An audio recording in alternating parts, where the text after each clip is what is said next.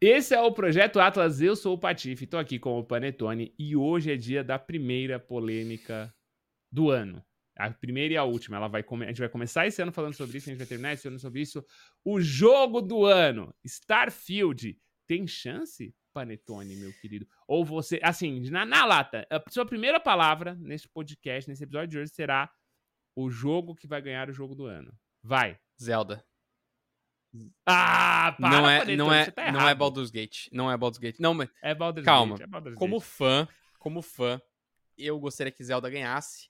Como uma experiência nova para uma franquia que foi revivida, eu acho que Baldur's Gate tem mais mérito que Zelda. Eu acho. Eu acho. E o Starfield nessa. E o Starfield, porque a gente já. Calma, não vamos se perder, por Vamos lá. Falar de Starfield. Vamos lá. E o Starfield nessa salada. Porque a gente vai ter o nosso episódio aqui, a nossa briga.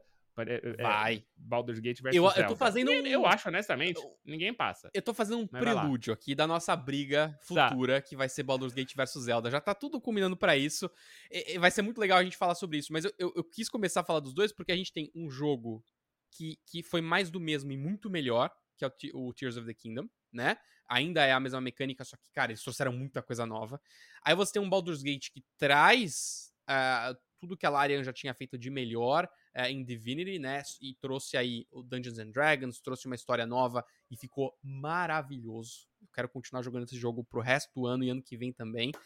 E agora a gente tem Starfield, um jogo que agradou nós dois, né? Acho que nós dois estamos gostando do jogo. A gente sempre gostou muito dos jogos Sim, da sim. Bethesda, Bom jogo, bom jogo. mas Uhum. dá pra gente ficar um tempão falando sobre os defeitos do jogo. Algo que a gente não fala muito sobre Baldur's Gate e Zelda. Todos os jogos têm defeitos, galera. Nenhum jogo é perfeito, perfeito, perfeito ao extremo. Mas tem jogos que você pode apontar coisas mais negativas do que outros. E o fato do Starfield já tá com essa polêmica toda de, cara, de ser mais chato, de ter muita navegação de menu. Já soltamos um vídeo, inclusive, nessa quarta-feira falando sobre o que falta pra ele ser melhor. Isso pra mim é são indicadores de que não, ele não concorre a jogo do. Pode até concorrer na lista, vai, 5, 10 jogos do ano, mas eu não acho que ele tem chance de ganhar mesmo, Patife. O que você acha? Eu vou te falar, ganhar é zero, tá? Ganhar é zero. A real é essa, não vai ter muito. A gente vai ficar realmente falando de, de Zelda e, e, e Baldur's Gate esse ano. Não tem como nenhuma empresa é, é, vir inovar. E que nem você falou, a gente pode pontuar questões nos jogos, né? É, pô, tem questão é, de hardware do Nintendo, que grande parte das pessoas já entenderam que, mano, que tá tudo bem um, para aquele jogo rodar daquele jeito.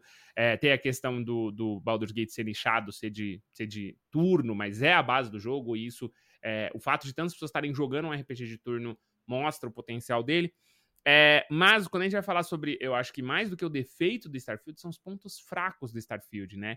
O Starfield ele decepcionou muitas pessoas que criaram expectativas talvez erradas ou não. O ponto não é esse, o ponto é que ele decepcionou.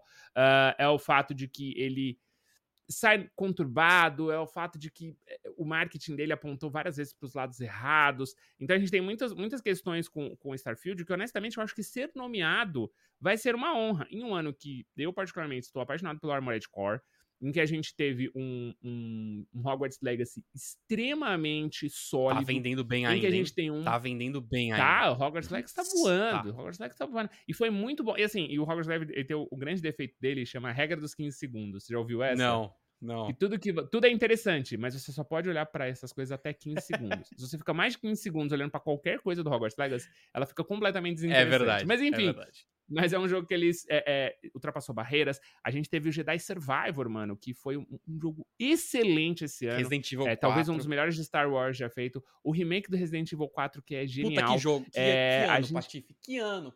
Que ano? Foi, foi um dos melhores anos de videogame da história. E eu acho que, honestamente, Starfield ser nomeado entre os top 5 seria até injusto.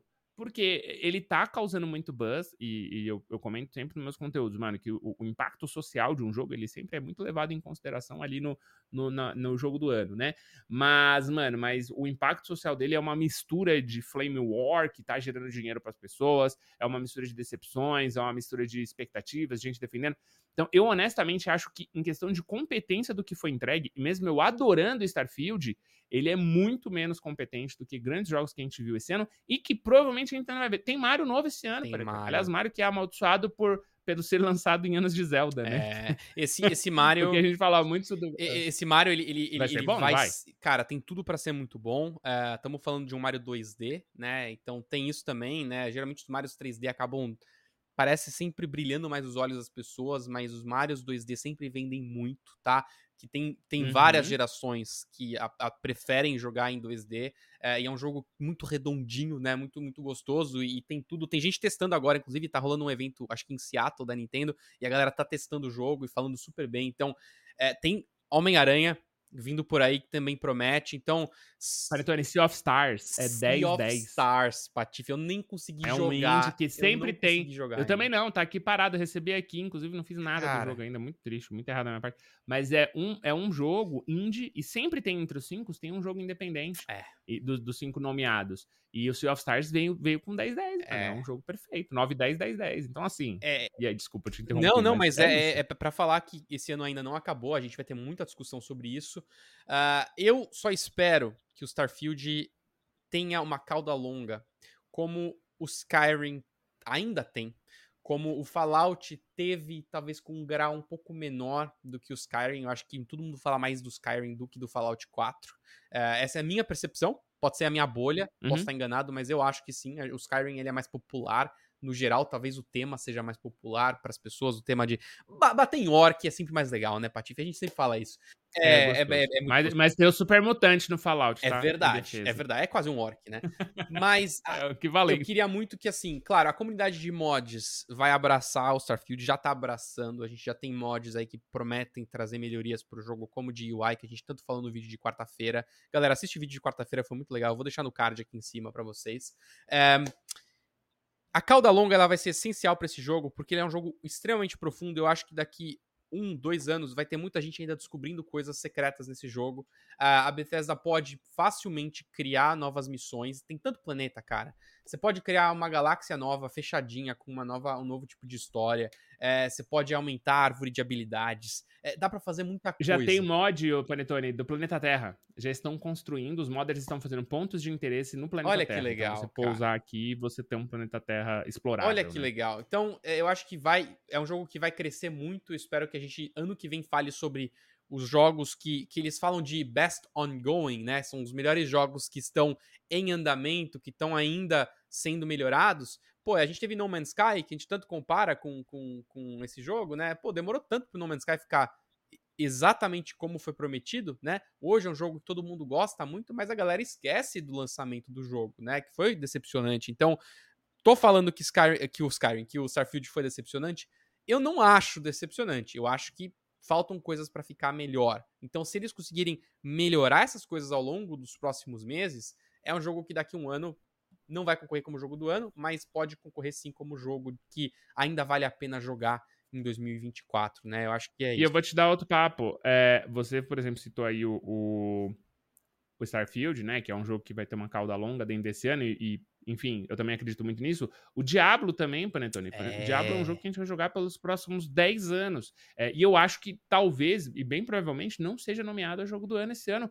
Porque é um ano difícil. E o jogo do ano é o jogo que às vezes a gente de fato vai jogar por um, dois, três meses e a gente vai acabar o conteúdo dele ali. A gente vai, né? A gente vai finalizar. A gente não tá falando, por exemplo, pô, você pega um Breath of the Wild, beleza, ele ganhou o jogo do ano dele, porque ele foi um absurdo. E aí a gente tem, ao longo dos anos, um, um negócio. É, é- é muito fenômeno, né? É, Breath of the Wild é, é um fenômeno, assim como Tears of the Kingdom também é um fenômeno, enfim. É, mas a gente tem jogos que marcam aquele ano, e que é o, o exemplo da Last of Us Part 2. Não é um jogo que ninguém tá descobrindo coisa da Last of Us Part 2 até hoje, e não foi isso que fez o jogo ganhar o jogo do ano. É a intensidade dele dentro daquele ano, né? E eu acho que a intensidade do Diablo e a intensidade do Starfield para um ano não é o suficiente para nem sequer ser nomeado a jogo do ano. Uhum. Diablo, a gente, deve- a gente deve ver os dois como- lutando para ser o RPG do ano, mas aí é incontestável que RPG do ano Baldur's Gate ganha. Né? Isso é incontestável. A gente Incontestável. pode discutir sobre é, Baldur's Gate brigar com Zelda para jogo do ano, mas sobre é, RPG do ano é Baldur's Gate. Então, ambos podem ser nomeados nessa categoria, mas ganhar, não. E eu acho que na categoria jogo do ano, eles não serão nem sequer nomeados. E, e, e seria muito estranho se fosse, Uhum. tá? Seria muito estranho se Starfield, por exemplo, for nomeado. É, eu nem joguei o Spider-Man ainda, e, e- mas se ele for nomeado, vai ser muito estranho, a não ser que ele seja extremamente revolucionário. É, o que eu acho que não deve ser. Deve ser um excelente jogo, mas não, não, não aposto que ele vai ser revolucionário. Então são jogos que ser nomeado ali já vai ser difícil. E o Starfield definitivamente, acho que nem concorre. Ah, eu tenho que finalizar o podcast, Panetone, perdão. eu já não tenho mais, eu acho que eu já falei tudo que eu precisava. é isso, finalizamos. Ó. Já tenho concentrado, tem que cortar essa parte. Até anotar aqui. Ó, eu tava assim, cara, será que eu falo mais alguma coisa? Mas eu acho que já, já foi. Não, já foi, já foi. É...